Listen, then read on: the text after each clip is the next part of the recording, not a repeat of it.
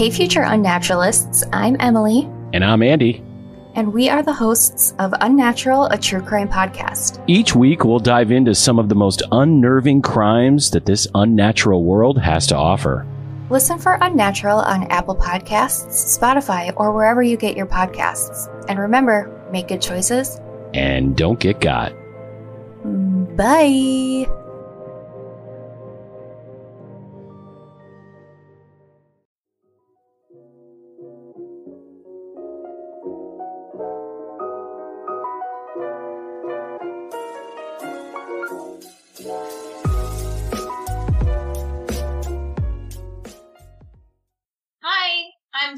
Dee and today my friend Summer's back with us. Hi, everybody. Okay, so today we're going to be talking about Linda Lovelace. Wait, before I go on to that, I know I've been gone for a really long time, but I got married, and now I'm back. I'm back into the married woman, and now we're going to talk about Linda Lovelace. Um, so Linda Lovelace was an American pornographic actress who rose to fame within the introduction of the golden age of porn, which was a 15-year period from 1969 to 1984.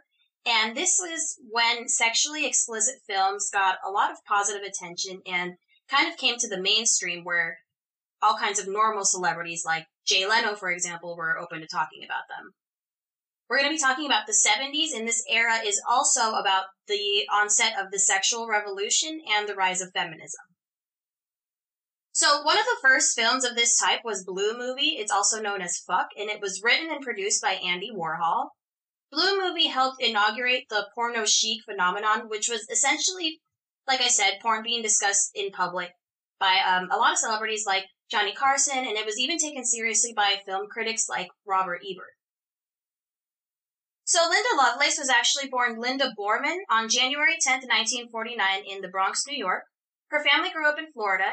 She describes her childhood as being brought up in an unhappy family. She was the daughter of John Boreman, who was a police officer and who was seldom home, and her mother was named Dorothy Boreman and was said to be harsh, unloving, and domineering. So, when Linda was four years old, her mother started beating her for every little thing. One time when she was only 11, Dorothy sent her to the store for some nasal spray. Linda came home with the wrong kind, and Dorothy beat her with a broom and told her that she would have gotten the right one if she didn't have her boys her mind on boys. Oh. Yes, At 11. Right, she was that kind of mom. Just any little thing she did wrong, she was like, well, maybe you shouldn't have been thinking about boys. Oh my gosh. Which it just kind of sets the stage for her whole- her whole life, you know. Yeah. So, so this was her mom. Dorothy was incredibly strict. Linda went to Catholic school growing up, and she actually wanted to be a nun as far as for as long as she knew. A nun. Yeah, she wanted to be a nun. She was a very good student. Um, in fact, in high school, she was elected vice president of her class, and she liked to play basketball. Her friends actually teased her for being kind of a prude as a teenager. She was kind of shy and self conscious, and whenever she did have a boyfriend, she always took it slow. And her friends made fun of her and they called her Miss Holy Holy. her only real ambition in life was to get married at 21 and have a big family with a big house. And then So- what happened? I know. So, like, from the very beginning, she just had this goal of being, like, a God loving, like, family type of woman. you know? Right. She just wanted to be. She wanted to be a housewife. you know, Yeah. have a nice little family with a nice house. Unfortunately, by the time she was 21, she wasn't exactly headed in that direction. Although Linda was kind of hesitant to move too quickly, she wasn't a virgin. She had been in relationships and she actually became pregnant when she was only 20. Dorothy, her mom, actually tricked her into signing papers to give the baby up for adoption. Oh, wow. Yeah, I'm not exactly sure how that happened, but um, in the movie Lovelace, which is like a, a fictional telling based on it, they said that um, she, her mom told her that they were circumcision papers. I'm not sure if that's true, but basically Linda signed something and evidently terminated her parental rights. So did the baby just go to like a random family or did yeah, the mom guess so. It was it was adopted, and she never heard about the baby again. She was 20. She was 20 exactly, and she- like I said, she wanted by 21 to have this like family and stuff. So oh my god. that wasn't that was like the first of her autonomy being taken from her. Huh. Well, not maybe not the first, but so at this time, Linda had been working in a boutique, and she was saving up money to open up her own shop. She had picked out a house and had all these big plans. Sadly, the plans would come to a halt when she was involved in a car accident when she was getting onto the highway and another car came skidding sideways over a hill and crashed right into her. And she was injured pretty seriously. Her face had hit the windshield and part of her eye was hanging down and Oh. her jaw was broken. Oops. And her jaw was broken and some of her teeth had like punctured through her bottom lip. Oh my god, how old was she then? 20. Oh, okay. Yeah, this was uh or maybe 21. It was it was like around the same time. So her steering wheel broke her ribs and lacerated Ah. both her spleen and her liver and it resulted in a leaking intestine and peritonitis. Oh my gosh. So after this, Linda went to stay with her parents in Florida and although she was now so now she's 21, but her parents were no less strict. They had a strict 11 p.m. curfew and if Linda came home even a few minutes late, Dorothy would slap her across the face or beat her with a broomstick. Oh my goodness, this lady. Yeah, her her mom was really harsh and really just cold towards Linda, and Linda's dad, he just barely said anything. Like he would walk into the room and see Dorothy beating her, and he would just turn around on his heels and leave the room like he didn't see anything. So he was consenting. Basically, he, I mean, he, you know, you know what they say about remaining neutral in a mm. time like that. So as you can imagine, she doesn't have much of a social life because she can't. She has to be home by eleven, and she's twenty-one. And her parents were cold and distant, so you can probably imagine that she was a pretty lonely person. Yeah. One day, Linda was sunbathing in her parents' yard, and her friend Betsy called her up and told her that she was coming over to visit. Linda was wearing a bikini, and she was super self-conscious, especially because she had some pretty fresh scars on her on her abdomen from the car accident. Oh. So after Betsy called, she ended up dozing off like on a lawn chair, and then when Betsy got there, she had brought a friend with her. This was Chuck Traynor. Betsy introduced Chuck as a photographer. He was 27 years old and over six feet tall. He drove a brand new Jaguar, which was super impressive to the girls because, like, they were 21. They were used to going out with guys who were driving around in their parents' cars. Right. So the girls went inside so that Linda could change. Betsy had been working in Miami as a topless dancer, and she told Linda, I told you about Chuck. He's the one who wanted me to be a model. And then she was like, Listen, Linda, I can tell he's impressed by you too. Would that interest you? And Linda was like, What kind of modeling? And Betsy was like, Oh, it's not nude. Like, I promise. It's just strictly fashion modeling. So Linda was like, Yeah, I'd be interested. But the truth was that Linda was basically interested in anything that would get her away from her parents' house. Because remember, she was only there because she was in this car accident and she kind of had to depend on them, you know? Right. And they were mistreating her and like treating her like a child. Right. And like before the accident, she she had a house and like all these plans to start her own shop. They just, you know, now she kind of had to look for a new way out. Right. So Linda went to the kitchen and grabbed a beer for her guests, but she didn't drink, so she didn't get one. Uh, in fact, she was told to advise. She was told to avoid alcohol for two years because of her car accident. But Chuck was like, I mean, I guess there's no reason you can't smoke. And he was talking about pot, and Linda was like, I mean, she had smoked pot like a long time before, but she was really afraid to be smoking in her mom's house. Apparently, her mom tried to turn her into the police one time for smoking pot, and like she actually like picked up the phone and called and everything, and then Linda's dad actually like came over and took the phone and hung it up. Oh, well. I, Good that job, did, right? Exactly. But you know what I mean? Like she actually called the cops on her adult daughter. For smoking pot, right. Yeah. Well, But anyway, uh, Linda was terrified to smoke in her house, but Chuck was really smooth and really persuasive. So they ended up smoking the pot. And then Chuck was like, listen, we have to be back in Miami at 2, but why don't you come along for the ride? So Linda was like, fuck yeah, like, take, get me the fuck out of here. do you know where in Florida she was living? Um, I don't remember exactly where she was living, but Chuck owned a bar in North Miami. And that was, I know that they, like, had to drive a little bit away. Hmm. You know, like they had to take a, a highway drive. So, I mean, they were all in Florida. Right. Um, but anyway, Chuck owned a bar in North Miami called the Vegas Inn, and he was like in a rush to get back to it. So when they got to it, it was like a really dark bar, and it had like it was that kind of place that had everyday regulars. Like it didn't look super out of the ordinary at first glance. It was just a dark little bar, and Linda had like not gotten out much, so she was like, "This is nice." it really wasn't. You know, it was like a little She's like, oh, wow, this is amazing. yeah, she was just happy to get out. so you know, she went home and she remained friends with Chuck. And after a few weeks, Chuck asked her out. And he was super charming and a total gentleman at first. He would drive all the way to her parents' house to see her, and he would take her on trips to, like, buy her something pretty. Mm. And Linda was just not used to that. She had never experienced that before.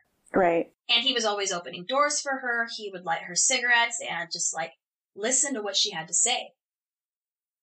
And he was really respectful and he didn't make any sexual advances towards her at first. So she would go to the bar with him and she would watch him just like take care of the bar and count the register and, and do his business. Eventually, Linda started to get really fed up with her mom's constant rules and her beatings. And one day, Dorothy really let her have it, and Linda decided that she just wasn't going to allow it to happen again. As she should. Right.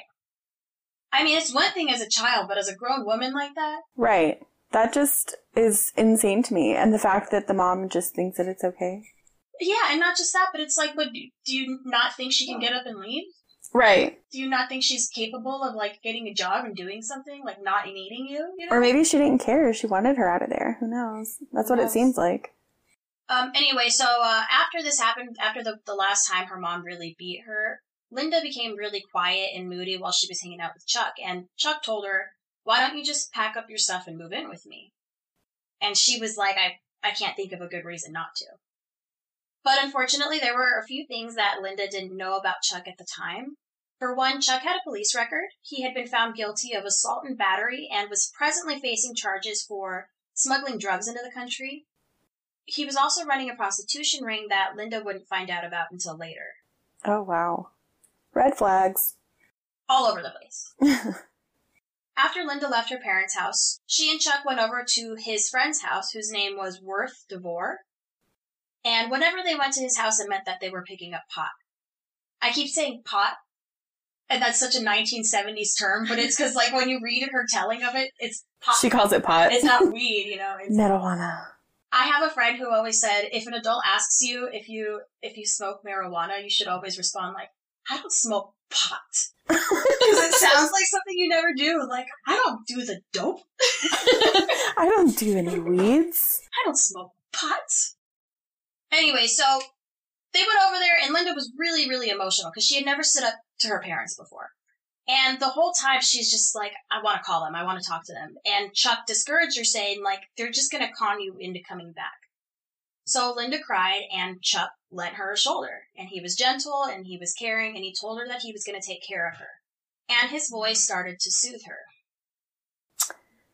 That night, Linda and Chuck spent the night together at Worth's house, just in case her parents went looking for her at Chuck's place. The two of them had never had sex or spent the night together before, but when Chuck said, let's go to bed, Linda took off her clothes and climbed into bed wearing a bra and panties. And she had never even thought about the idea of having sex with Chuck because it was just like on a whim that she left to move in with him. Compared to all the drama at home, it seemed like something really easy to do. Just have sex with Chuck, you know? Yeah, like it's kind of like she's going through this moment where she feels free and she's like, I'm gonna have sex. Exactly. And like I said, like he was a total gentleman. Like she was kind of a prude and she liked to take it slow. And up until now, like he seemed to really respect that. Right. And in an interview that I watched, she said that it was very like platonic. Yeah, I was. I've read in a lot of places that they were friends for like a few weeks, and she actually dated somebody else, like another friend of his or something, in the meantime. And yeah, they just got along really well, and he one day asked her out. Hmm. Um, so yeah, that's another reason she had like never thought about it up until this moment. And also, like she said, he wasn't pushing it. He wasn't making advances. Right. So Linda describes this encounter as nothing very spectacular or emotional or special. Chuck didn't say anything to her during sex until he asked her to suck his dick. That was one thing that Linda had never done, and she was like, no, I can't do that. So then Chuck tried something else. And at the time, Linda didn't understand what it was that he was doing, but he was going down on her. She- Oh. That was something like a concept she had never even like heard of before. Oh. So yeah, she got oral sex for the first time, and apparently she wasn't into it. But after a few minutes, he finished, so she just like waited it out. The next morning, Linda called her father, and she told him that she wasn't coming home. Chuck went and bought her new clothes and took her out to parties and stuff. And for Linda, it was really nice just to be able to go out past 11 p.m. without getting smacked across the face. Yeah, for now. So Linda and Chuck would hang out and they would take care of the bar every day. And when they weren't at the bar, they would just watch TV and smoke pot all day long. Little by little, Linda started to pick up little bits of information about Chuck. She found out by reading the newspaper that he was facing a big criminal trial.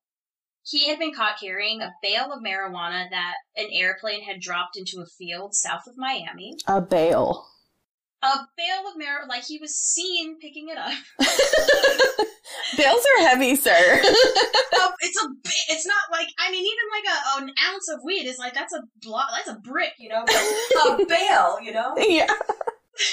So anyway, and she, he gave her all kinds of excuses, like you know, you know what, we saw it, and I was afraid some kids were gonna find it, so Oh. I was gonna take it to the police. But then I got high. So, um, another fun fact about Chuck. Chuck had learned how to hypnotize people because he was in the mil- he was in the military. So he had learned tricks in Honduras and in Japan, like um, erotic or I'm sorry, exotic sexual practices. Same thing, you know, erotic and exotic practices. Sorry. Orgasm, organism. And um, he started offering to hypnotize Linda. Like first, it was when she was tired. Like he was like, "Listen, you're always talking about how you didn't get enough sleep. I can hypnotize you for five minutes and make you feel like you've gotten a full night's rest." So she went along with it, and like he was right. Like she really did feel like she was fully rested. And then he offered to hypnotize her to help her quit smoking, and that worked. So Huh. again, Chuck was very persuasive, and on the other hand, Linda didn't like to let him down. And not because she was afraid of him at this point, but because, like, he took care of her, you know? He was her Yeah. shoulder. So do you feel that he actually hypnotized her or she was just like, I want him to, you know, feel like he Uh, did something? You know what? I'm, that's a good question, and we're going to get into that more later because this isn't the end of his hypnosis. With a lot of this story, so first of all, my source for this is the book Ordeal, which is the third book that Linda wrote. The third? No, I think it's the fourth one. But this was like the tell all where she talks about how like everything in the past that she ever did was basically a character created by Chuck and none of it was done by her consent. So a lot of people argue that and think that like no, she's lying, that that's just her trying to like pull out of what she did. you right. know? Disassociating. And and that's the whole thing with the hypnotism too. It's like is it possible? Like I'm sure it is, but like do we know? You know, like right. Uh, but I'm, I'm going to let you decide for yourself when I, when I explain when I describe to you those hypnotisms a little more later. Okay. So, um, getting back to you know, he asked her about the oral sex, and a quick trigger warning because this this this part's going to get a little bit graphic sexually. Sexually. Chuck continued to ask Linda to take his dick in her mouth, and eventually she tried it, but it was really hard for her to do. I mean, for one, it was something she didn't want to do, so it was hard for her not to gag. And she really wanted to please him, but she just couldn't get into it. It made her really, really uncomfortable. And then Chuck started telling her that this is the only way he could become fully erect and Oh. her no was never quite enough. Like he wasn't he wasn't obviously pushy. He was, you know, like man, that's too bad because you know, like this is the only thing, the only way I can really get pleasure, like how I Oh, give you pleasure. Woe is me. Right. So Chuck talked Linda into letting him hypnotize her and helping her relax her muscles and her gag reflex so that she could give him head. And when I say he talked her into it, it was more than just convincing her. Cause he would, like, he was seemingly a nice guy, but he would also kind of tease Linda and, like, condescendingly make little comments that would make her feel like a dumb, inexperienced little girl. Like, he was constantly trying to get her to suck his dick, and he would say, he would say things like, why are you making such a big deal out of it? Everyone does it. Like, you're a grown woman, Linda. And then he'd be like, look, Linda, it all comes down to whether or not you want to make me happy. So, these are all like red flags of an abuser. You know? Oh, for She- sure. She doesn't know this, you know? He's like gaslighting her and he's super oh, yeah, all of it narcissistic. is her, you know, not wanting to be a good girlfriend or partner. Right. Or she's just young and inexperienced, you know? Which just kind of sets her up to fail anytime she rejects a guy, you know? Yeah. That's horrible. That's horrible. Hang on. Um, hang on a second. Hold on, guys. So Linda went along with it. She accepted that this was only temporary, and and Chuck even told her, "You're going to start to like this once you learn how to relax, and I'm actually going to be helping you in the long run." Oh, okay. So, long story short, this is how Linda learned what would be known as the deep throat technique. It's basically like an advanced blowjob where you would take the entire penis in your mouth all the way to the back of your throat. It's not particularly easy, especially for people who have zero interest in putting a penis in their mouth. But Chuck essentially hypnotized her and trained her to do it, allegedly. And like I've heard her in interviews talking about how it's like, oh yeah, once you like lean your throat back and open up your esophagus, like you can. It's, basically just like how sword swallowers do it. Oh God. Imagine the first time you try to swallow a sword. Like, no thanks. And it's not just swallowing it though; it's taking it in and out and like breathing. You know Yeah. what I mean? Sucking dick is And- hard enough. And in a sword, at least, I'm like, I imagine you're trying to keep it fucking still and straight, and like, yeah. yeah, a penis isn't gonna stab you, but I'm like, I would be afraid of throwing up on you. Like, what if I accidentally not relax for a second, or like, Not relax. or like, I don't know, you brush against me and tickle me or something, I'm just like, "Oh," you know, and the thing is down my esophagus, like, sorry, die by asphyxiation. Oh goodness. Okay.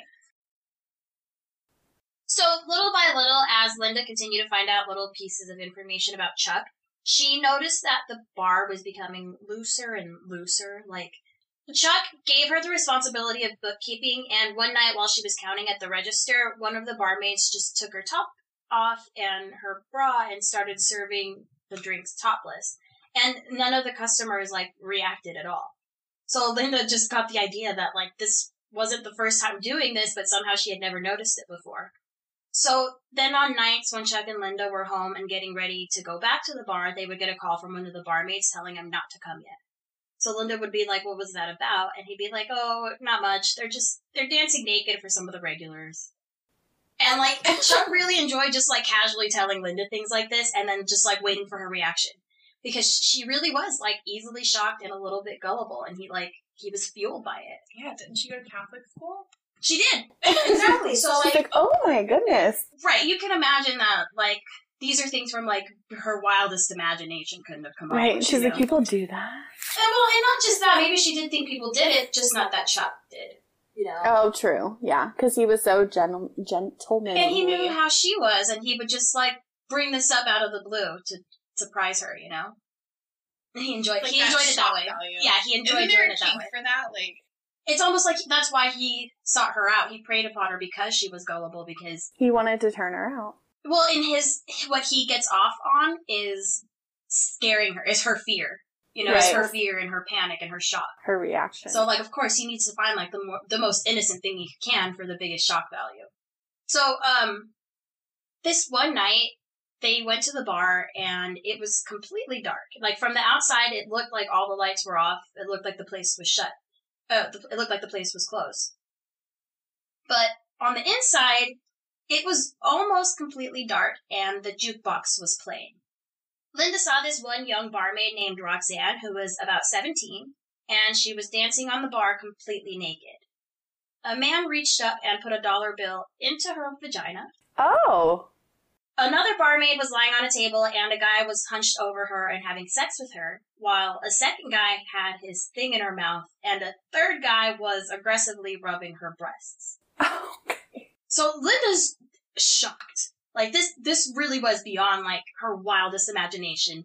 And she also couldn't believe that nobody else was reacting that her and Chuck walked in. Like she kind of expected them to like stop and cover up, but she just she couldn't fathom that people would do these kinds of acts in front of other people. And like this was a bar, they're on a table, you know?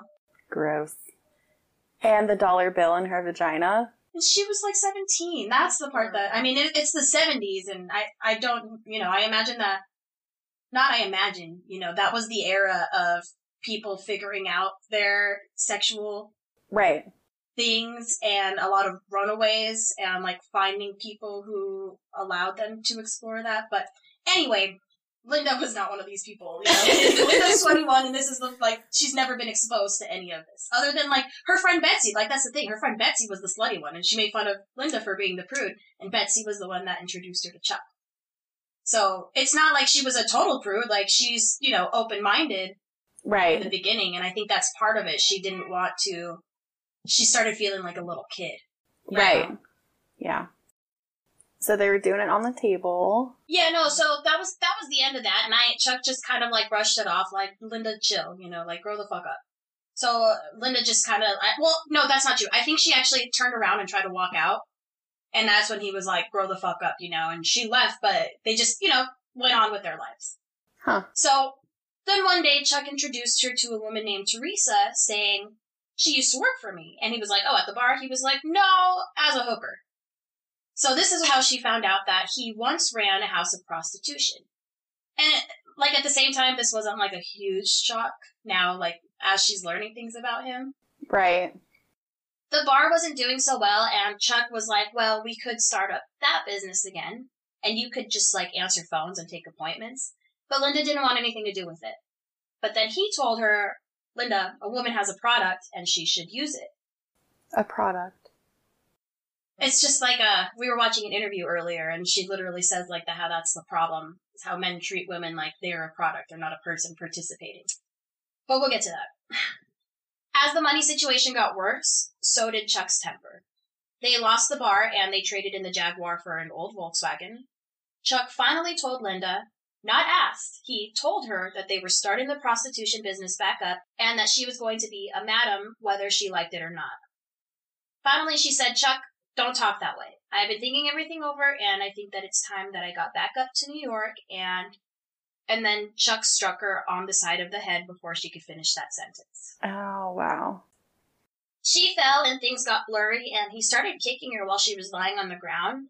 And he was quiet and cold, methodical, until she started screaming, and then he started to get excited.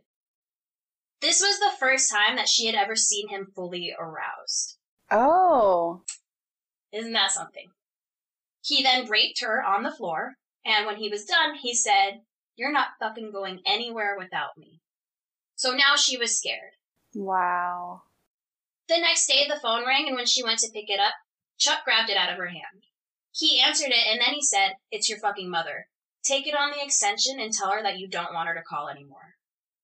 Wow. So he's like totally separating her from her family too. This is the beginning of it.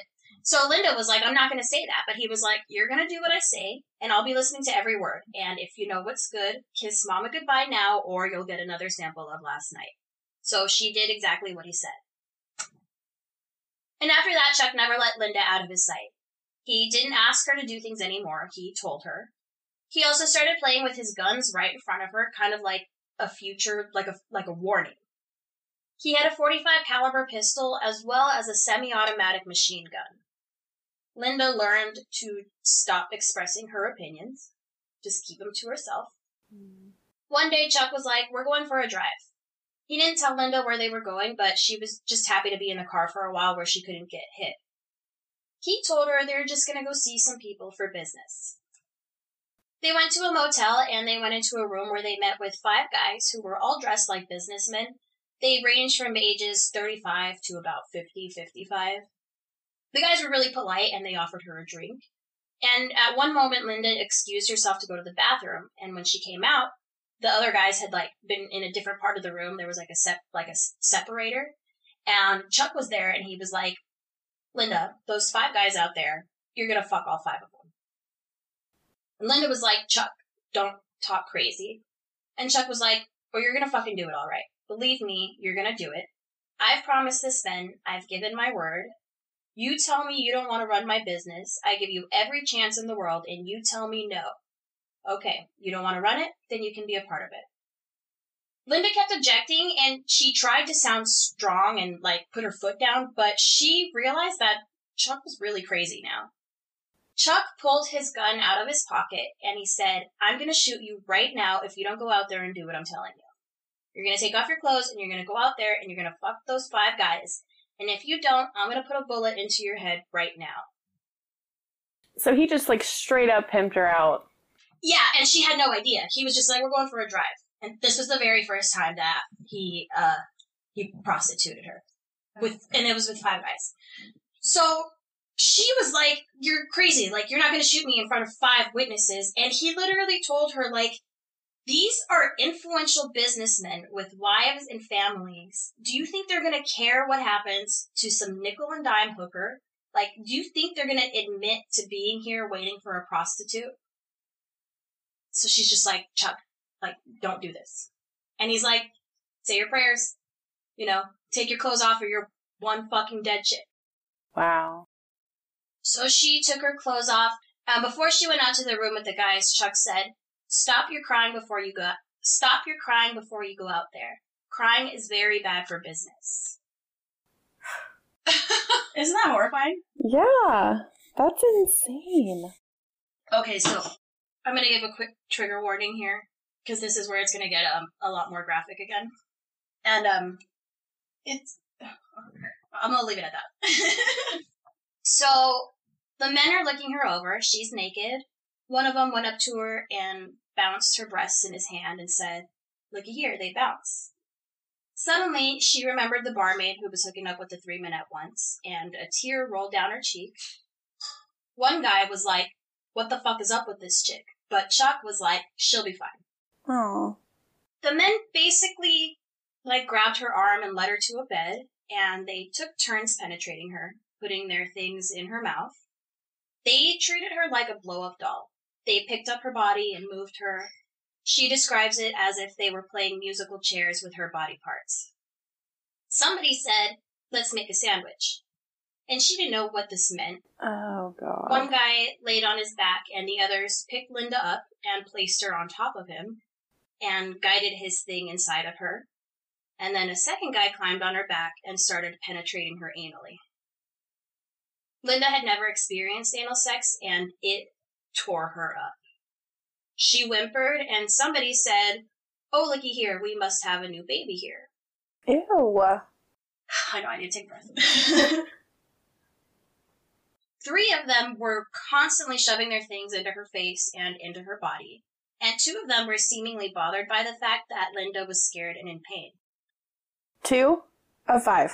Two out of five. No, yeah, there's five of them. So three of them were just like not stopping one of them was like kind of talking to Chuck in the corner, like, what the fuck is wrong with her? Like, you know, right. like, why, like, why is she like not doing anything? Why is she not a freak? You know?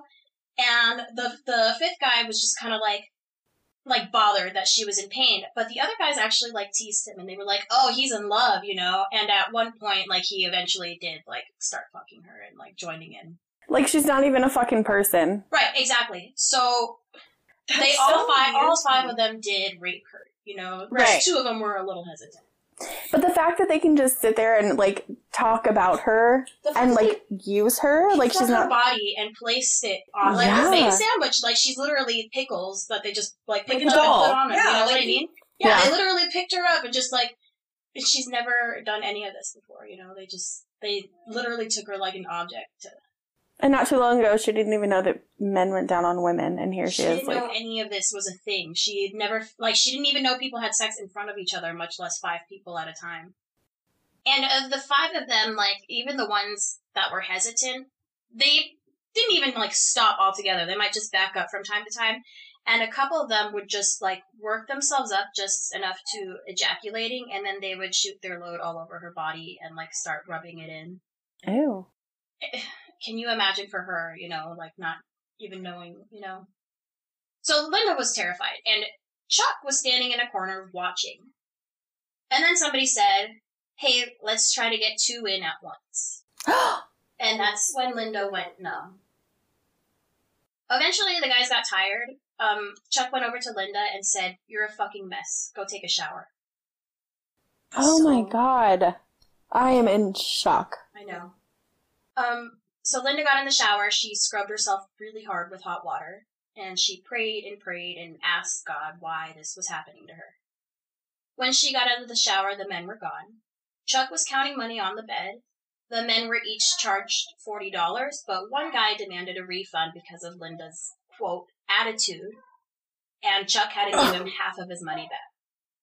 Oh, I'm sorry. She reacted to five men raping her, and you're upset about it that she didn't even know. Forty dollars? Didn't know what was going to happen until it happened. That's insane. Yeah. So, um, they got back in the car and Chuck started beating her. He said, "Don't you know how to do anything right? You were lying there like some vegetable, like some fucking turnip. You're no good and you never will be. You don't know what to do and you don't know how to do it. What the fuck is it with you anyway? You better start getting your shit together, Linda." Uh, well, I don't like it. And she did not, she didn't dare say anything back. Chuck continued setting her up with different men. The next client wasn't as brutal as the other guys. He tried to give her friendly advice and tell her to try to act like she was enjoying it, but she was just like, let's get it over with. She could tell by his expression that he wasn't into it, and then she got scared because she was like, fuck, what is Chuck gonna do? Right. And he beat the shit out of her again.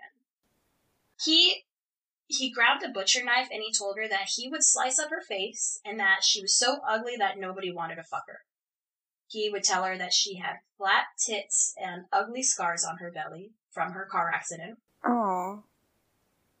As the business expanded, Chuck hired more girls to work for him. And you would think that this might lighten the load on Linda, but you would be wrong. If a customer was handsome or clean cut, then one of the other girls would get it. But if the customer was like 350 pounds and a mama's boy or a sadistic creep, then Linda would get them. Oh. Linda learned that the guys who enjoyed seeing her in pain, she learned that she would cry out one moment and then act like she was in pleasure, but like, like, you know, like it, like ah, it hurts, and then being like, but don't stop. She learned that that was what they wanted. So she, these are like tips that she's picking up on like how to fool these guys into kind of coming early. You know? Yeah. I know a few of those tricks. But before she figured this out, one trick complained about her. Chuck offered to make it right and let him have her again for free, but the guy was like, thanks, but no thanks. Call me when you get someone new. he didn't even want her for free. Oh, exactly. So Oh, this led to more beatings. And Chuck was like, you useless cunt, I can't even give you away for free. But it was hard. So one client wanted her to sit on his face and urinate, and she just couldn't do it. Like she said she tried, and she couldn't. You know? I don't know. I don't know how you do that until well, Yeah. you've never thought of that. You don't even, you know what I mean? Right? Like, why? Why? It's different if you've thought about it. You want, you know what I mean? But she didn't even, you know. Anyway, she's probably like, oh, I don't want to do this to you. So, um, Linda and Chuck's apartment had peepholes in it so that Chuck could watch Linda with her dates. oh. Linda was always a little bit more pleased when a trick wanted to meet her at like a motel or an apartment because Chuck couldn't watch them. And there was always like a small possibility of escape. Plus, Chuck never beat Linda in public. He only did that like at home where people couldn't see it. So nobody knew how much of an asshole he actually was. No, like everybody, yeah, like everybody knew he was a dick and he just kind of talked to women in this way. He talked to everybody like, like he was to be feared. But nobody really knew it was that bad, you know? They just kind of thought he was an aggressive asshole. Or like he had anger issues. Right. So, um, one day Chuck drove Linda. One day Chuck drove Linda to a home in South Miami where a man named Lenny Camp was living in absolute squalor. He led them to his bedroom where floodlights had been set up around the bed and pointing down at it, and he told Chuck, get her undressed now. And Chuck told Linda that it was time to undress for some pictures. She was hesitant, but she knew better than to disobey. It's funny because in the past, like probably when they were still getting along, he told her like, "Don't ever let anybody photograph you," because like that, you know, you're setting yourself up for like sabotage. And he, she even said that to him, like, "You told me never to do it," and he was like, "Shut the fuck up! I didn't mean me." Right. You know, like now it doesn't matter. Yeah. It only applies to other people, not myself. Right. So she was hesitant, but she knew not to disobey. He told her to go to the bathroom and put some makeup on, and in the bathroom she met a girl named Chicklet who was also modeling for pictures. So as she's talking to Chicklet, this is how she figures out that she's actually supposed to have a sex scene with Chicklet. And Linda had never been with a woman before. So as she was talking to her, she started crying, and Chicklet was really sweet and tried to comfort her. She told her, these are just pictures, they're not movies. We don't have to really do it, just go through the motions and fake enjoyment and relax between takes. And she was also like, look, you don't, you don't think I'm ugly, right? Like, it's not that horrific. Like, we're just taking pictures, right? And like, Linda kind of, you know, it did like help a little bit. And they started taking pictures and they started kissing and Linda kind of went numb again. And like, Chicklet well like went to put her tongue in and like Linda just like would freeze. Um before long the guy started telling Linda things like put your hand on her breast and at least try to make it look natural and like things like that. And then Chicklet pulled her aside for a moment and was like, Look, the easiest way is to just get into it and get it over with, otherwise we're gonna be doing this all day long and we still have to do the sixty nine shots. Uh, So Linda freaked the fuck out, and Chiclet was like, "Listen, it has to happen. Like it's gonna happen. We have to get it over with. So when you go down on me, you can fake it. You don't have to do anything, and I won't tell anybody." After that, the guys tossed them a strap on. Oh God. Chiclet strapped it on, got on top of Linda, and without any warning, just put it inside of her. And then the big guy, the camera guy, uh, he got up really close to them and started photographing them. As always, Chuck was standing in the corner of the room, watching. And once he saw how uncomfortable it made Linda to hook up with another woman, it like, it was like a light bulb moment, and he made sure to continue making her do it. Like even after this. Oh yeah, he, Oh, okay. that's the thing. It's just like when he was making her hook up with 300 pound, 30, 350 pound men or like really sadistic men. Now it was like, oh, the next way to torture you is to make you hook up with women. So he was just looking for the worst thing. That was what he got off on was her reaction and her being scared and in pain. So during this time that he's making her a prostitute, um, is he also still raping her? He actually didn't rape her often. It's like she said, he could never get fully aroused. Like he has impotence problems. But I mean, I was just wondering, being that he's like basically getting like spank bank material. You know what I mean? Like, I, Yeah, yeah. Um, he would rape her like in the fits of rage. You know what I mean? But he did have this impotence problem where like it was like he really had to like afflict pain. So he had a lot more sex with other women who were a lot freakier. He would like, Right. in front of Linda and stuff. I'll tell you about it. but anyway, um, Chuck started setting Linda up on jobs with another girl named Melody, and Melody caught on to the fact that Chuck was abusing her and she didn't like it. So she would often cover for Linda or like request Linda as a partner so that she could give her like easy tasks. And then she would tell Linda what to tell Chuck for him to like get his rocks off. She became Linda's only friend. But then Melody started getting feelings for Linda and she started saying things like, I really like that today. I just can't help myself when I'm with you. And Linda was like, please don't tell me that. she's like, please. She's no. like, please, you're my only friend. Like, please don't tell me that. But Melody said she was falling in love with her, and she told Linda that when she gets away from Chuck, she can go live with her and that she would take care of her. And Linda told her that she wasn't into women, but Melody was like, you could change your mind. Yeah, because that's how it So works. Linda's literally like, like, I can't even make a friend who doesn't. She's like, Jesus Christ, why does everyone like me? Me. You know, yeah, but not just Yeah. that. It doesn't just like, they want to fucking change me and like force me to do things I don't want to do, you know? yeah. Um, and then Linda had a client who asked her to pretend to be his lover and to pretend that they were madly in love. And he was actually really sweet and romantic, and eventually he also realized what Chuck was doing to her, and it really upset him.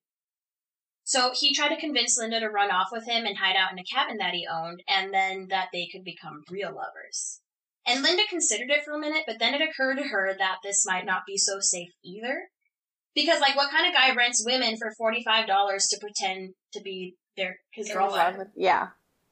So at the end of the day, she was really too afraid of Chuck to escape. Because that was another thing. The guy was like, well, you can't tell Chuck who you're going with, you know? So it's like, oh, so he's just going to kill us both. Right. Exactly. And there were a couple of occasions where she tried to escape, but she always got caught. There was one time where she, like, told the trick, like, you have to help me get out of here. I'm a prisoner. Like, he's holding me hostage and forcing me to do this. And they would be like, you need to get out of here. Like, we cannot have the cops coming here. Yeah, so, like, nobody would help her. Hmm. And like also, if any of the other girls working for Chuck caught on, they would also tell on her. That like so she would be like brutally punished. So it's like she was stuck in the situation that everybody was against her. Exactly. She didn't have anybody. Um and Chuck would beat her until she blacked out. And there was one time that like after she tried to escape, she didn't know what he did to her, but like she woke up the next day unable to walk. Chuck got more and more sadistic with her. He really enjoyed seeing her in pain, so he did whatever he could to make her scream. Like, he started penetrating her with his fist, or he would use a double sided dildo on her, like each end on her at the Oh, same time. very flexible. Yeah, I didn't know they could do that. I didn't either, but I don't want to get all graphic about um what they did. He also did this thing to her. Well, here's another trigger warning. Um, he would put a hose into her anus and like turn the water up all the way. Oh my god. He, he was like really sadistic. Did he do that because he wanted her to perform that, but didn't want. No, I think he was impotent and was like trying to discover new ways to get himself excited. Like I think he was running out of ways, so he would come up with creative ways to see her like squirm and like Oh my really God. like yeah. Eventually Linda figured out how to relax her muscles and like she she figured out what her pain threshold were, was. So she would like use the techniques that she learned for deep throating on the rest of her muscles to try to kind of like numb the pain. And uh, she also learned to kind of start whimpering before it really started hurting, you know, just like I know we were talking about to help them the guys get off earlier without Yeah. them knowing. Um, and, and also to protect herself. Like if Exactly. That's a good point. That is going to be important. So she relaxed enough that these things didn't hurt as much, but she didn't let him know that. Over time, Linda became really well known for her deep throating. Um, a lot of men started talking about how they would had how they had never had anybody do that to them before, and they would tell all their buddies about it, and that made Chuck really happy. Like within the prostitutes, the not the prostitutes, the clients that were paying for prostitutes. Like everybody was talking about this thing that Linda did. oh, so it's like his trophy. Exactly. It's like a, it's word of mouth. It's literally word of mouth for his business. You know what I mean? He has a product that nobody else has. Yeah. So, um, one day, Chuck is going through the, the charges for the pot, and he was discussing it with his lawyer, and his lawyer was like, Linda knows too much. You have to marry her. Uh, by the way, this lawyer, his name was Philip Mandina, and he was not trying to help Linda. According to Linda, Chuck could Chuck couldn't pay his legal fees, so he let Philip have sex with Linda whenever he wanted, and he also he basically gave Philip the right to take over Linda's lawsuit for her car accident. Philip was able to get her a settlement of like forty thousand dollars or so, but she never saw any of that money. So Chuck took control of all of the finances, and Philip basically made all the money from the settlement. It was like between Chuck and Philip. Where do these people find each other? It's like I just so many people are okay with Well, and that's that's the interesting thing about Chuck. Uh, To her, it's probably like this is a normal guy, and then it's like, oh, this is a bar owner. Oh, he works in photographs, and then it just gets worse and worse and worse every time. right, you know? and then he finds a lawyer that and then there's the five guys who are gonna rape her all of a sudden. You know what I mean? yeah with families. What? That's like that's such a good way to put it. It's like this is like she the way she puts it is there's a lot of Chuck Traynors and there's a little bit of Chuck Traynor in a lot of people. Like you just you don't know it up front because it's a, it looks like a normal sweet person who's your friend at first. Yeah, behind closed doors.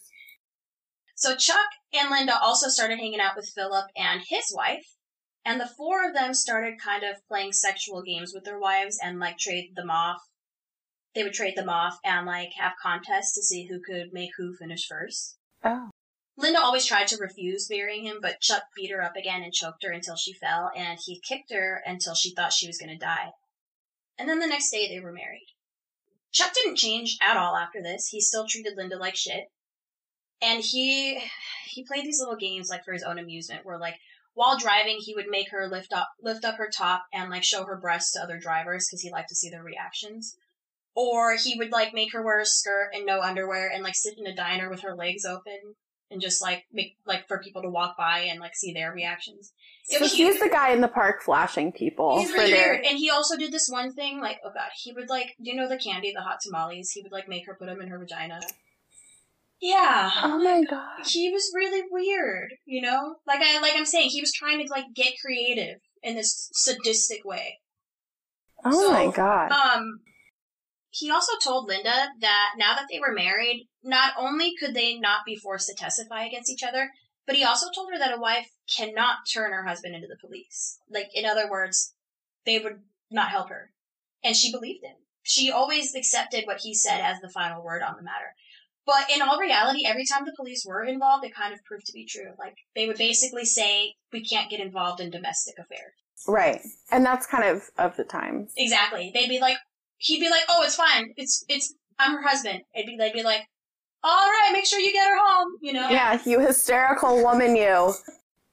With the whole trial, Linda had all her hopes on Chuck being found guilty so that he could go to jail and leave her the fuck alone. But unfortunately, he was somehow able to convince the jury that he was innocent. Oh, so he didn't even get any time. No, he literally told For her having a he bale of told her like he was like, yeah, no, there were some kids nearby, and uh, uh, I didn't want them to play with the weed, so I picked it up. What a good Samaritan. No, and but that's that is like a further testament to how convincing he was. He really was persuasive and a charmer, you know, no matter how fucking like stupid his story was. So he, uh, just to backtrack a little bit, so he found this weed, quote, ear. I don't think he found it. I think he knew who was dropping it off. Right, exactly. But what I said? How long did he have Oh, it? oh, hold on, that's not the whole story. He um supposedly he was with some skydiving friends and they were looking for like an open field to land. So that they were just wandering in this field like, huh, this is a good place and then there happened to be a bale of marijuana there. You ever just trip over a bale of marijuana? Yeah.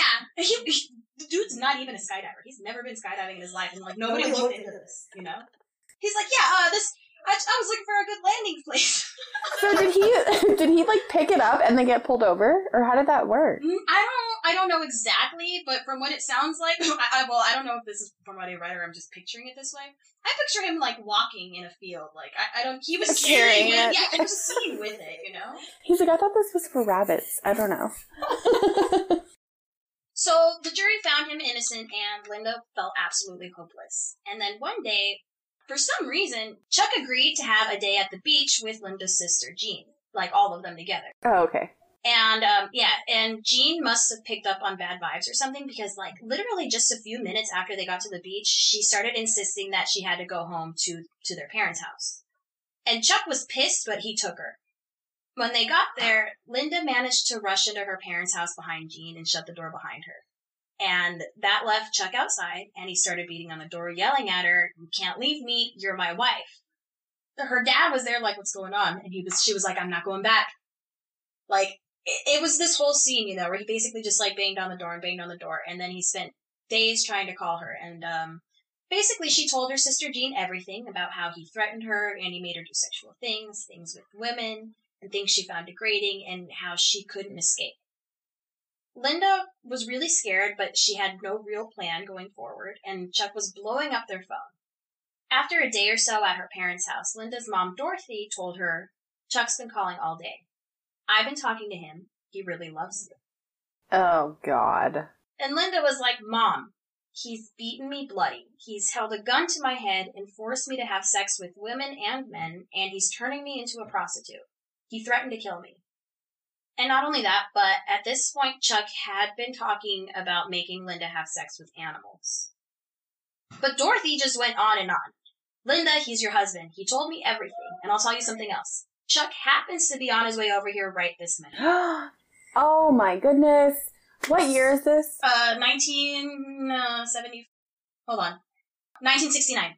I am so glad that in today's day and age, we are out of the, but he's your husband, dear. You have to please Oh, him. fuck a husband. I, I know I just got married, but uh, I fuck a husband. no, this would my husband. This would not be my husband. right. You know what I mean?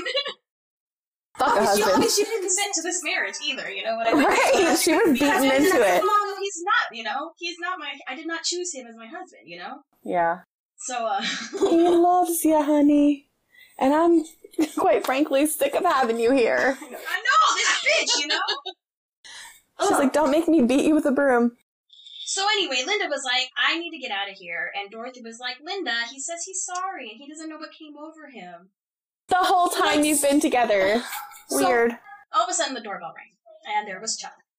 And Dorothy was like, I'm gonna leave you two alone to talk things out.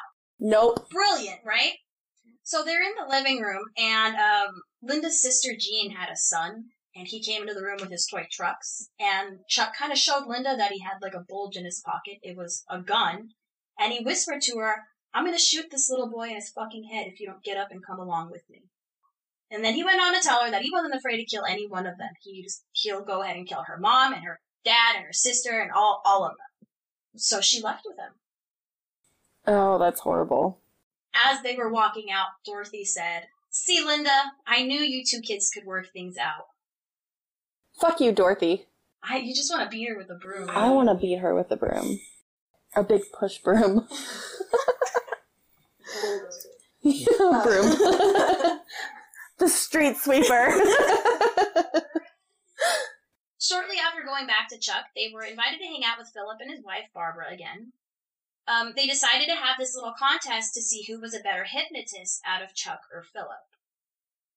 Philip hypnotized Barbara and told her that she was to wake up feeling very thirsty, like she was in the middle of the desert. And when she woke up, she was incredibly thirsty. She ran to the bathroom for a drink of water. And then she said to him, Oh, Philip, you did it to me again. Hmm. And then Chuck hypnotized Linda. He told Linda, When you wake up, you're going to get undressed and you're going to get turned on when you look at Barbara. And then you're going to undress Barbara and you're going to make love to her.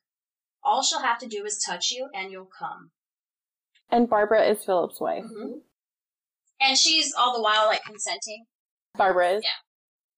When Linda came out of the hypnosis, she was in a cold sweat and she was powerless to resist Chuck's instructions. She was also terrified not to do as he said. As she was doing it, she became more and more scared. Like, she really never knew how far her body was going to let her go. You know, like she she was terrified of what she knew she was going to do, and she didn't know if her body was or wasn't going to obey. you know? Right. So she's like obeying, but she's like shaking and sweating. She knew that she was supposed to put her arms around Barbara and start making love to her, but she wasn't able to. She wasn't able to go that far. What's scary though is that Chuck hypnotized Linda a lot, and she would actually lose entire days or groups of days from her memory. And as you can probably imagine, there were things that were so horrific that she remembers doing while hypnotized. Can you, like, she was afraid to find out the days that she can't remember. Right. She probably was so traumatized that her body like blocked out the memory. Yeah, and it speaks levels to a lot of things, a lot of things people have witnessed her doing, and like things they might have photographed or videoed her doing, and she might not even have any knowledge of them. You know? That's so sad. Like not only not consent, but to find out after the fact, you know, that you you did it, Right. you did something you would never do. And everyone knows about it. Yeah. Not only that, but people are jacking off to it, you know? Right. Yeah. So Linda started smoking a lot of pot and abusing Percodan to become numb. Um, so another trigger warning. This is gonna get into the um the bestiality. Yeah, I think this whole podcast is a The whole thing is a trigger warning, but I just I want to say because there's some things that I think people want to know about the big story, and there's others like that are going to be really detailed, and I, I just feel like we need to tell the details to learn the fu- full story. Uh, because it's really easy to cast judgment on this, you know. But this this trigger warning is specifically about animals. So one day, Chuck and Linda got into a car for a road trip. He just told her like, "Hey, we're going somewhere." And of course, Linda was always kind of pleased for a road trip because I mean, she would have to play these stupid games like flashing people, but she wouldn't get hit. Chuck told her that they were going to Juarez in Mexico. Um, he didn't tell her anything except that they were going to Juarez and saying like, "Oh, I can't wait! Like only an hour left to Juarez and shit like that." And then once he started getting closer, he started saying, "I hope you like donkeys." Mm. And Linda would be like, "I mean, donkeys are okay." And he literally was like, "What the fuck do you mean? Nobody fucking likes donkeys. I'm taking you to Juarez to fuck them." Oh my Like god. he was waiting for a bad reaction. Yeah, he just wanted to get that shock value. Yeah. So he told her that they're going to Mexico where people are going to pay to watch a donkey fuck her. And he also told her that these men were going to be placing bets on how many inches of donkey a woman could take. He also told her that they were medics on site in case a woman hemorrhaged. Yeah, because these don't usually end well. So I've heard. Uh-huh. I mean, I don't know for sure, but I can't imagine. yeah. I mean, I know there's women that can't take men, you know? Right, exactly. So Linda never could tell when Chuck was telling the truth. So she was she was just like scared, and he just loaded her into the car and took her to Juarez. And the whole time she's just like praying and praying that something stops them from making it. And out of the blue, Chuck's Volkswagen was hit by a drunk driver, and their car was messed up, and nobody was injured, but the car was totaled and they couldn't leave. They So, couldn't go to Mexico. Yeah, I think this happened in like Kansas City or something. Like they had traveled quite a bit, but they were not anywhere near enough. So they basically were like, okay, let's start over, a new plan, new life. They went to live in Jersey City in New Jersey, and they were looking for work in New York. Chuck tried to get Linda work as a stripper, but she was pretty bad. Um, I mean, at the same time, I think you have to feel kind of sexy to look sexy, and that just, it, I can imagine it's hard for her to know how to feel like that when she never got a chance Right, and Yeah. he's always degrading her and talking about her appearance and her scars and things. even when people talk about her as like a porn star, it's like, look how good she is at sucking dick. You know, it's not like look at look at her how she moves or like anything like that. You know, Right. nobody really talked about her that way. It's unfortunate, you know, and like she was taking it slow, and and then all of a sudden she has to like fast forward into like a Pam Anderson type, you know, like somebody who's supposed to be fucking sexy all the time. Right. Um, A porn star. yeah, a porn star. You're right. I mean, Pam Anderson wasn't a thing then, Right. but you know what I mean, like a Marilyn Monroe, you know. Yeah. So at this point, they're not super well known. At this point, they haven't done anything well known yet. So, but we're about to get into this. She wasn't being, she wasn't doing well as a stripper, and like nobody would hire her. So he started getting his employees together and started up the prostitution business again, and also branching out to use the woman to make the eight millimeter films. Like I said, with Linda, it was hard for her to even do the photographs, but now to actually have to be doing them, like she couldn't fake it anymore now that it was being recorded. And as you can imagine, Chuck was like, crying is bad for business. Like, you better fucking smile and enjoy it, you know? Right. Act like a freak. Linda was continuously forced to do things that were more and more difficult and degrading and things she could have never imagined that people actually did. And like, I'm not kink shaming, but again, this is something that Linda didn't actually consent to. But she started being forced to do things like urinating on scene partners or to be urinated on. And then Chuck told Linda that they were going to make a movie of Linda with a dog. mm, And Linda didn't want to. I mean, she more than didn't want to. She refused. She couldn't even think about it. But not only did Chuck threaten to kill her, but the other guys working on the film, including the owner of the dog, they were like sitting at a table and they had placed the gun in front of them on the desk that was clearly intended for Linda. So it was like unspoken, but it was understood that Linda was going to participate and all these men were behind this gun. Like, yeah, you're going to do this. oh God. Linda was absolutely revolted. She, this dog had been trained to do this. Like the owner of the dog had actually said, like, "Oh yeah, this dog's great. He just did it with my wife for hours last night." So this dog, I mean, he was basically led to Linda, and it happened. And Linda was like dissociating. She had trouble like believing it was actually happening. Yeah, because that is such an unreal situation. Absolutely unreal. For years, she denied ever having done anything with an animal, but eventually those tapes got out. And I think that's one of the reasons she wrote her memoir, was to explain herself, particularly after this was revealed. Yeah, because it's one thing to be known as a porn star, but then Exactly. You know. Even things like urinating, it's like, okay. But now doing it with the dog, that's like taking away consent, and that's, it's just crossing a whole different line, you know? yeah, because it's. I mean, ba- it's rape on both It is. ends. Absolutely. anyway, um, Like, no words. This film was called Dogorama, by the way, and it's interesting. I was looking at um, IMDb at this film, and there were comments saying how Linda was sick for doing this film, and how it was like clear when you watch it that she enjoyed herself and that she was pulling the dog towards her. And I think that you know what they're saying is plausible, but again, she had to look like she was enjoying it, and it was also an effective way to keep the dog from participating. See, um, I hate that I know this.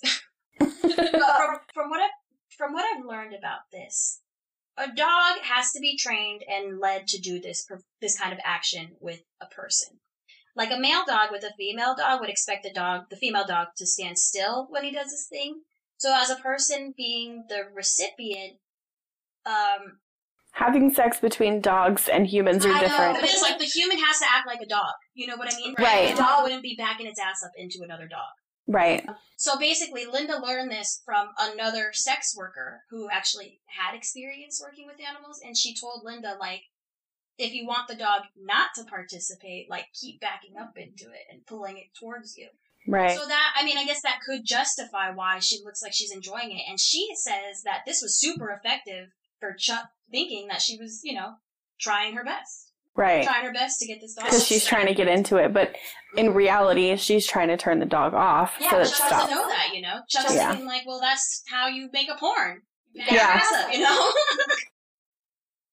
so eventually, Chuck gave up on the whole thing with the dog, but because it like traumatized her so badly, he started taunting her and telling her like, "Oh, we gotta go get a dog. We gotta get ourselves a dog." And eventually he did. He got them a dog named Rufus, and he did kind of try. He like hinted at them doing it again with Rufus and training Rufus. So she ended up making the video, Mhm. the movie with the dog, and then Yeah, Dogorama, I think it came out in 1969. and is this still a movie available for purchase? I, I don't even know where you'd find this shit. I don't either, but I don't, I, so I don't know how it works with bestiality. I imagine that has to be like the dark web. Yeah, I would imagine. What the fuck would I know? You know. right, yeah, I don't. Plus, Uh, like deep throat porn. is like a legitimate porn, but I feel like now that it's been discovered to be Rape? or worse, yeah, Yeah. yeah, rape, that maybe it should be kind of banned. But I'm, you know, I'm not in that circuit, fortunately. If you know, you know, reach out to me. Let us know. Let us know. Um, I'll put you on the show if you want. So, um, with these eight millimeter films that she was that she was making, she was discovered by a director named Gerard uh, Gerard Damiano. He would be one of the directors of Deep Throat and also the movie The Devil and Miss Jones. Gerard was very intrigued with Linda's oral sex techniques, which was not uncommon, and he was inspired to create the movie Deep Throat. Deep Throat is about so Deep Throat was interesting because it was like the first real pornographic film. It was the first time that um, an ex- a sexually explicit film became mainstream. And it was like a sex comedy. It had like a storyline.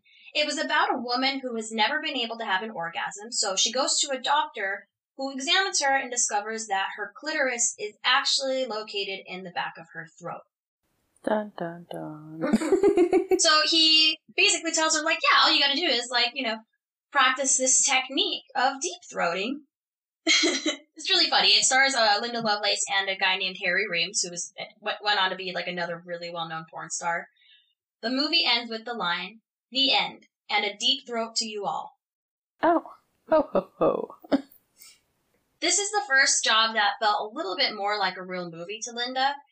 Like the sets were bigger, it was it was more than one room, for example, and the actors were a little bit more established, like Harry Reams. Yeah, because it was more like a, a movie than it was just straight porn. Yeah, the eight millimeter was literally done like in in in a, like a bedroom, you know, and it Right. was always in a house that was like in total squalor. And this was more like a movie set. Chuck could not stand Harry Reams, and Linda got a kick out of that. So she would kind of like giggle and flirt with him and just like act like she was enjoying herself with Harry, and that drove Chuck batshit. They would get back to their hotel and he'd be like, "What the fuck was all that smiling about?" And she'd be like, "Chuck, you get mad. You get mad when I don't smile enough. You get mad when I smile too much. Like, what do you want from me?" So Chuck got mad that she started back talking, and he said something like, or no, and then Linda said something to him like, "You really ought to go see a doctor, Chuck. You're crazy." And he said, "You're the one who's going to need a doctor." And then he punched her and sent her flying across the room onto a bed. And the rest of the film crew, their room was just one room over. So Chuck actually picked up Linda and started throwing her against the wall that was separating the two rooms. Normally, when Chuck beat Linda, it was kind of cold and methodical, like kind of like he was training, like he was punishing her and teaching her a lesson. But this time, he went berserk. He was like a wild animal and just lost it. And Linda was screaming, like she knew that everybody was like just rum- one room over. So she started screaming, "Stop, please! You're hurting me!" And she tried making as much noise as she could, just like letting her body like bang on things, hoping somebody would come in and save her. And nobody did. Nobody did. Chuck ripped off her bathrobe and she curled herself into a ball to shield herself. She learned that this would kind of protect her stomach and her breasts, which just meant that he would start kicking her and leaving her covered in bruises, like on her back and her legs. That's horrible. After the beating, she laid on the ground in a ball and and after Chuck started calming down, he started like walking around and whistling, act, acting all happy, like he was back in control. And then Linda said to him, Chuck, can I go to bed now? And he said, yeah, why not? The next day, she wore shorts and let everybody see the bruises on her legs. Jerry, the director, was like, what the fuck is that? And like, he knew Chuck did it, but he was still like shocked that it was that bad. He was like, what brought this on? Like, is he jealous or something? And Linda was like, no, I guess I was just smiling too much. And he was like, I'm, I'm not sure I follow. And she was like, yeah, you let me know when you figure it out. Wow. Later on, the sound man appro- approached her, and he was like, Linda, we had no idea it was this bad. If there's anything any of us can do, just give us a signal. Because like everybody knew that he was an asshole. Yeah, But but, they it's didn't like realize the they all heard her banging against the wall. It's like, what kind of signal do you need? right. Yeah, Exactly. You need a phone call? Um, Like, hey, sorry, I don't like it this time. that signal. Yeah, I don't like it this time. So she's like, so yeah, it's like, well, where were you then? Like, what you now you want me to ask you for help? Right. That's crazy. Little by little, Linda kind of seeing little openings where like she got five seconds to go into the kitchen by herself, or she was given ten seconds to go to the bathroom. Like every time she tried to escape, something went wrong. So she was really starting to try to come up with like a like a master plan and like be more methodical about it. So she started kind of just going along with it, acting like she wasn't um what's the word? I think she just came to like an understanding that Or at least she was acting like it. She was putting Yeah. on that face that she was she had given up. You know, she surrendered and she was his. She Yeah. was, she was going to consent to whatever, not consent. She was going to agree to do whatever he wanted. One day she had a little opening and she was able to call her friend Betsy and she asked Betsy to help her get away from Chuck. Betsy agreed. She was actually worried about Linda. It turned out that Betsy had seen some of Linda's films, like Dogorama, and she was like, Linda would never have done that. right. Oh, that's good. Yeah, Betsy was like that. That like, there's a lot of stuff Linda would have done, would have never done, and that's like beyond. Definitely one of them. Yeah. Linda was like really sneaky and told Betsy like, okay, I have a trick coming up at this hotel. And Betsy and her boyfriend Don went and they met Linda outside of the hotel and Linda was able to sneak out and get into their car and leave with them.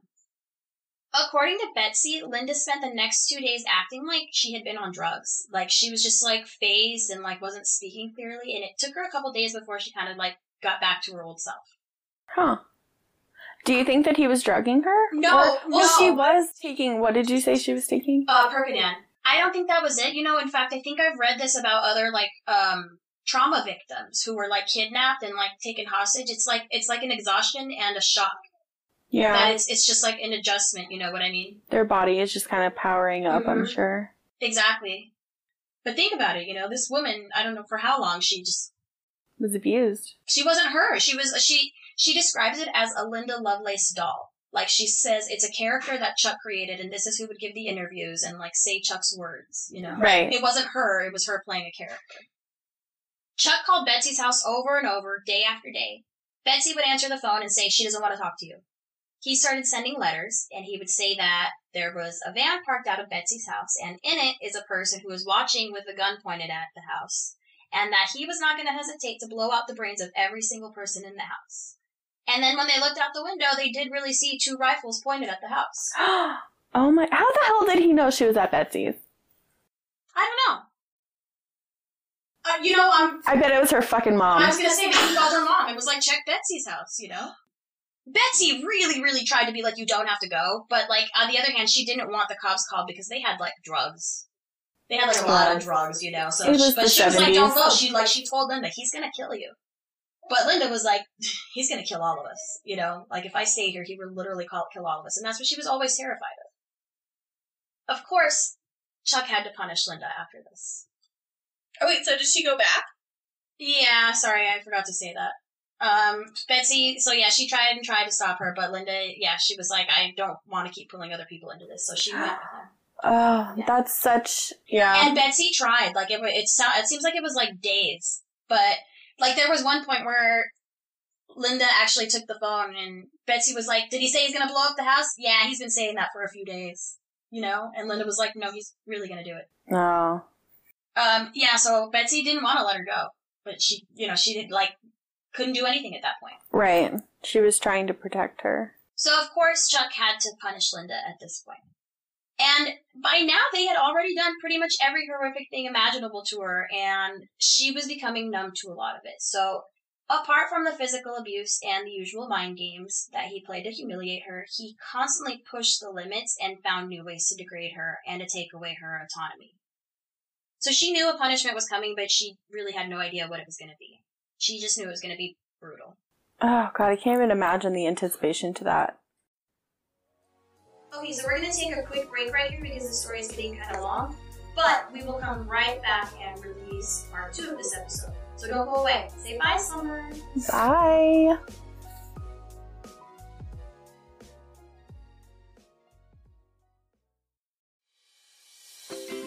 BarkBox, bark box, BarkBox, bark box. You guys know my dogs, Jude and Eleanor Rigby. Well, we just started getting in BarkBox, and I'm telling you, your dogs will love you. No more are they angry at the mailman. No more, I say. It's like a box of dog joy that's delivered every month, and each box tells a different story with different themed toys, treats, and photo worthy props. Typically, what we get in each box is a couple of toys, a couple of treats, and a chew, but you can actually tailor fit your box to fit your dog's needs. Guys, I'm telling you, your dogs will love you, even more than they already do. So try it out, and if you use my link, you'll get a free extra month of BarkBox, which is a $35 value. So just head to barkbox.com slash broken limelight and get started on your first BarkBox today. BarkBox, BarkBox, BarkBox, BarkBox. Nailed it, Jude.